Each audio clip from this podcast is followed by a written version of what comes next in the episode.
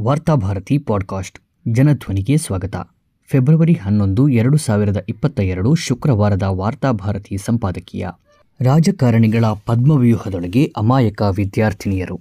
ಮೊದಲು ಆರೋಪಿಗಳನ್ನು ಘೋಷಿಸಲಾಗುತ್ತದೆ. ಬಳಿಕ ತನಿಖೆ ಆರಂಭವಾಗಿ ಅವರ ವಿರುದ್ಧ ಸಾಕ್ಷಿಗಳನ್ನು ಸಂಗ್ರಹಿಸಲಾಗುತ್ತದೆ. ಭಾರತದಲ್ಲಿ ಕೆಲವು ದಶಕಗಳಿಂದ ನಡೆದು ಬಂದಿರುವ ತನಿಖಾ ಪ್ರಕ್ರಿಯೆ ಇದು. ಇತ್ತೀಚಿನ ದಿಲ್ಲಿ ಗಲಭೆಯಲ್ಲಿಯೂ ಇದೇ ನಡೆಯಿತು. ಬಿಜೆಪಿಯ ನಾಯಕರು ಬಹಿರಂಗವಾಗಿಯೇ ಹಿಂಸೆಗೆ ಕರೆಕೊಟ್ಟರು ಹಿಂಸಾಚಾರ ನಡೆದು ನಲವತ್ತಕ್ಕೂ ಅಧಿಕ ಮಂದಿ ಮೃತಪಟ್ಟರು. ಇದಾದ ಬಳಿಕ ಗಲಭೆಗೆ ಪ್ರಚೋದನೆ ನೀಡಿದ ಆರೋಪದಲ್ಲಿ ಸಿಎಎ ವಿರುದ್ಧ ಹೋರಾಟ ನಡೆಸಿದ ಕಾರ್ಯಕರ್ತರನ್ನು ಬಂಧಿಸಲಾಯಿತು. ಸಂತ್ರಸ್ತರನ್ನೇ ಪೊಲೀಸರು ಆರೋಪಿಗಳನ್ನಾಗಿಸಿದರು. ಇದೀಗ ಹಿಜಾಬ್ ಸರದಿ.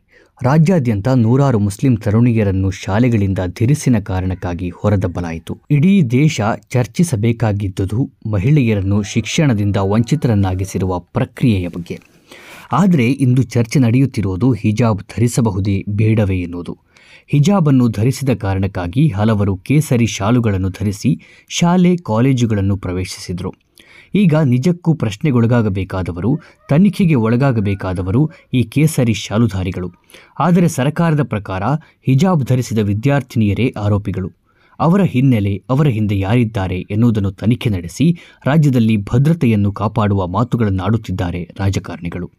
ಅತ್ಯಂತ ಹೇಯ ಕೃತ್ಯವೆಂದರೆ ಶಿಕ್ಷಣದ ಹಕ್ಕನ್ನು ಕೇಳುವ ಸಂತ್ರಸ್ತ ತರುಣಿಯರ ಫೋನ್ ನಂಬರ್ ಜೊತೆಗೆ ಇತರ ಮಾಹಿತಿಗಳನ್ನು ಸೋರಿಕೆ ಮಾಡಿರುವುದು. ಜೊತೆಗೆ ಈ ವಿದ್ಯಾರ್ಥಿನಿಗಳನ್ನು ತನಿಖೆಯ ಹೆಸರಿನಲ್ಲಿ ರಾಜಕಾರಣಿಗಳು ಬೆದರಿಸಲು ನೋಡುತ್ತಿರುವುದು. ಇಷ್ಟಕ್ಕೂ ಈ ತರುಣಿಯರ ಹಿಂದೆ ಯಾರಿದ್ದಾರೆ ಎಂದು ರಾಜಕಾರಣಿಗಳು ಕೇಳುತ್ತಿರುವುದಕ್ಕೆ ಕಾರಣ ಏನು ಗೊತ್ತೇ? ಅವರು ಹಕ್ಕುಗಳ ಬಗ್ಗೆ ಮಾತನಾಡುತ್ತಿದ್ದಾರೆ. ವಿದ್ಯಾರ್ಥಿಗಳು, ಅದರಲ್ಲೂ ಮುಸ್ಲಿಂ ವಿದ್ಯಾರ್ಥಿನಿಯರು ಹಕ್ಕುಗಳ ಬಗ್ಗೆ ಯಾಕೆ ಮಾತನಾಡುತ್ತಿದ್ದಾರೆ? ಅವರಿಗೆ ಇದನ್ನು ಯಾರು ಹೇಳಿಕೊಟ್ಟಿದ್ದಾರೆ ಎನ್ನುವುದು ರಾಜಕಾರಣಿಗಳ ಪ್ರಶ್ನೆ. ಸಂವಿಧಾನದ ಹಕ್ಕು, ಕರ್ತವ್ಯಗಳು ರಾಜಕಾರಣಿಗಳಿಗೆ ಗೊತ್ತಿಲ್ಲದೇ ಇರಬಹುದು. ಆದರೆ ವಿದ್ಯಾರ್ಥಿಗಳು ಶಾಲೆ, ಕಾಲೇಜು ಮೆಟ್ಟಿಲು ಹತ್ತಿರುವುದೇ ಸಂವಿಧಾನವನ್ನು ಕಲಿಯಲು ಎನ್ನುವ ಪ್ರಾಥಮಿಕ ಅರಿವು ರಾಜಕಾರಣಿಗಳಿಗೆ ಇದ್ದಂತಿಲ್ಲ. ತನ್ನ ಹಕ್ಕಿಗಾಗಿ ಓರ್ವ ವಿದ್ಯಾರ್ಥಿನಿ ಏಕಾಂಗಿಯಾಗಿ ಕೇಸರಿ ಶಾಲುಧಾರಿ ಉನ್ಮಾದಿತ ಗುಂಪನ್ನು ಎದುರಿಸಲು ಹೇಗೆ ಸಾಧ್ಯ ಎನ್ನುವುದು ರಾಜಕಾರಣಿಗಳ ಮುಂದಿರುವ ಇನ್ನೊಂದು ಒಗಟು. ಆದ್ದರಿಂದ ಆಕೆಯ ಹಿನ್ನೆಲೆಯ ಬಗ್ಗೆಯೂ ತನಿಖೆ ನಡೆಸಬೇಕು ಎಂದು ವಿತಂಡವಾದ ನಡೆಸುತ್ತಿದ್ದಾರೆ. ಅಂದರೆ, ವಿದ್ಯಾರ್ಥಿಗಳು ತಮ್ಮ ಸಂವಿಧಾನದ ಹಕ್ಕುಗಳ ಬಗ್ಗೆ ಮಾತನಾಡುವುದು ವಿದ್ಯಾರ್ಥಿಯರು ಸಮಾಜದ ಅನ್ಯಾಯಗಳ ವಿರುದ್ಧ ಧ್ವನಿ ಎತ್ತುವುದೇ ಇವರ ಪಾಲಿಗೆ ಅಪರಾಧವಾಗಿದೆ. ನಿಜಕ್ಕೂ ತನಿಖೆ ಯಾವ ದಿಕ್ಕಿನಲ್ಲಿ ನಡೆಯಬೇಕಾಗಿದೆ? ಏಕಾಏಕಿ ಎಲ್ಲ ಕಾಲೇಜುಗಳಲ್ಲಿ ಹುಡುಗರು ತಮ್ಮ ಯಾವ ಮಾನವನ್ನು ಮುಚ್ಚುವುದಕ್ಕಾಗಿ ಕೇಸರಿ ಶಾಲುಗಳನ್ನು ಧರಿಸಿ ಬರುವ ಸ್ಥಿತಿ ನಿರ್ಮಾಣವಾಗಿದ್ದು ಹೇಗೆ? ಉಡುಪಿಯಲ್ಲಿ ಶಾಸಕರೊಬ್ಬರು ತರುಣಿಯರು ಸ್ಕಾರ್ಫ್ ಧರಿಸಿದರೆ ಹುಡುಗರು ಕೇಸರಿ ಶಾಲು ಧರಿಸಿ ಬರುತ್ತಾರೆ ಎಂದು ಭವಿಷ್ಯ ನುಡಿದ ಬೆನ್ನಿಗೆ ವಿದ್ಯಾರ್ಥಿಗಳಲ್ಲಿ ಕೆಲವರು ಕೇಸರಿ ಶಾಲು ಧರಿಸಿ ಬಂದಿದ್ದಾರೆ.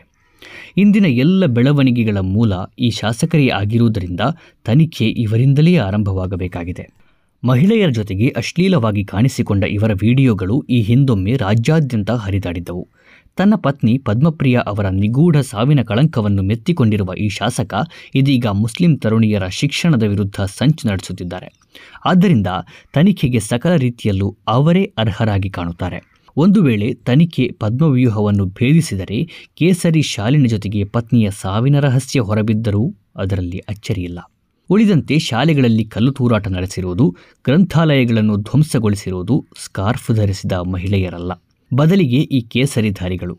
ಈಗಾಗಲೇ ದಾಂಧಲೆ ನಡೆಸಿದ ಹಲವು ವಿದ್ಯಾರ್ಥಿಗಳನ್ನು ಪೊಲೀಸರು ವಶಕ್ಕೆ ತೆಗೆದುಕೊಂಡಿದ್ದಾರೆ. ಹಾಗೆ ವಶಕ್ಕೆ ತೆಗೆದುಕೊಂಡ ವಿದ್ಯಾರ್ಥಿಗಳಿಂದ ಮೊಬೈಲ್ಗಳನ್ನು ಪಡೆದು ಅದರಲ್ಲಿರುವ ಎಲ್ಲ ದಾಖಲೆಗಳನ್ನು ಪರಿಶೀಲನೆಗೆ ಒಳಪಡಿಸಬೇಕು. ಎಲ್ಲಕ್ಕಿಂತ ಮುಖ್ಯವಾಗಿ ಅವರಿಗೆ ಅಷ್ಟು ದೊಡ್ಡ ಪ್ರಮಾಣದ ಕೇಸರಿ ಶಾಲುಗಳನ್ನು ಹಂಚಿದವರು ಯಾರು?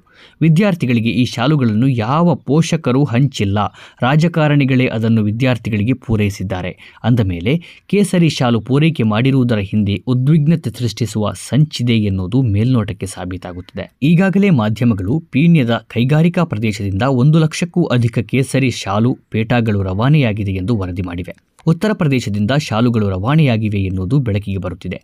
ಇದರ ಹಣವನ್ನು ಪಾವತಿಸಿದವರು ಯಾರು? ಎನ್ನುವ ಪ್ರಶ್ನೆಗಳಿಗೆ ಉತ್ತರ ಕಂಡು ಹುಡುಕಿದರೆ ದುಷ್ಕರ್ಮಿಗಳು ಯಾರು? ದಾಂಧಲೆಗಳ ಹಿಂದೆ ಯಾರಿದ್ದಾರೆ ಎನ್ನುವುದು ಬಹಿರಂಗವಾಗಿ ಬಿಡುತ್ತದೆ ಎಲ್ಲಕ್ಕಿಂತ ಮುಖ್ಯವಾಗಿ ಸರ್ಕಾರದ ಭಾಗವಾಗಿರುವ ಸಚಿವ ಈಶ್ವರಪ್ಪ ಅವರು ಕೇಸರಿ ಶಾಲುಗಳನ್ನು ಪೂರೈಸಿದ್ದು ನಾವೇ ಎಂದಿದ್ದಾರೆ. ಮಾತ್ರವಲ್ಲ, ಕೆಂಪುಕೋಟೆಯಲ್ಲೂ ಕೇಸರಿ ಬಾವುಟವನ್ನು ಹಾರಿಸುವ ಬೆದರಿಕೆಯನ್ನು ಹಾಕಿದ್ದಾರೆ. ಕೇಸರಿ ಬಾವುಟವೇ ರಾಷ್ಟ್ರಧ್ವಜವಾಗಲಿದೆ ಎಂಬ ಹೇಳಿಕೆಯನ್ನು ನೀಡಿದ್ದಾರೆ. ಕಕ್ಕಸು ಗುಂಡಿಯನ್ನು ಸಾರ್ವಜನಿಕ ಸ್ಥಳದಲ್ಲಿ ತೆರೆದಿಟ್ಟ ಮೇಲೆ ಅದರಿಂದ ದುರ್ವಾಸನೆ ಬರುವುದು ಸಹಜ. ಅದನ್ನು ಶುಚಿಗೊಳಿಸುವುದು ಅಸಾಧ್ಯದ ಮಾತು. ಸಾಧ್ಯವಾದರೆ ಆ ಗುಂಡಿಯನ್ನು ಮುಚ್ಚಿಬಿಡಬೇಕು. ಈಶ್ವರಪ್ಪನ ವಿಷಯದಲ್ಲಿ ಜನರು ಇದೇ ತೀರ್ಮಾನಕ್ಕೆ ಬಂದಿದ್ದಾರೆ. ಆದ್ದರಿಂದ ಯಾರೂ ಅವರ ವಿರುದ್ಧ ಕಾನೂನು ಕ್ರಮಕ್ಕೆ ಮುಂದಾಗಿಲ್ಲ.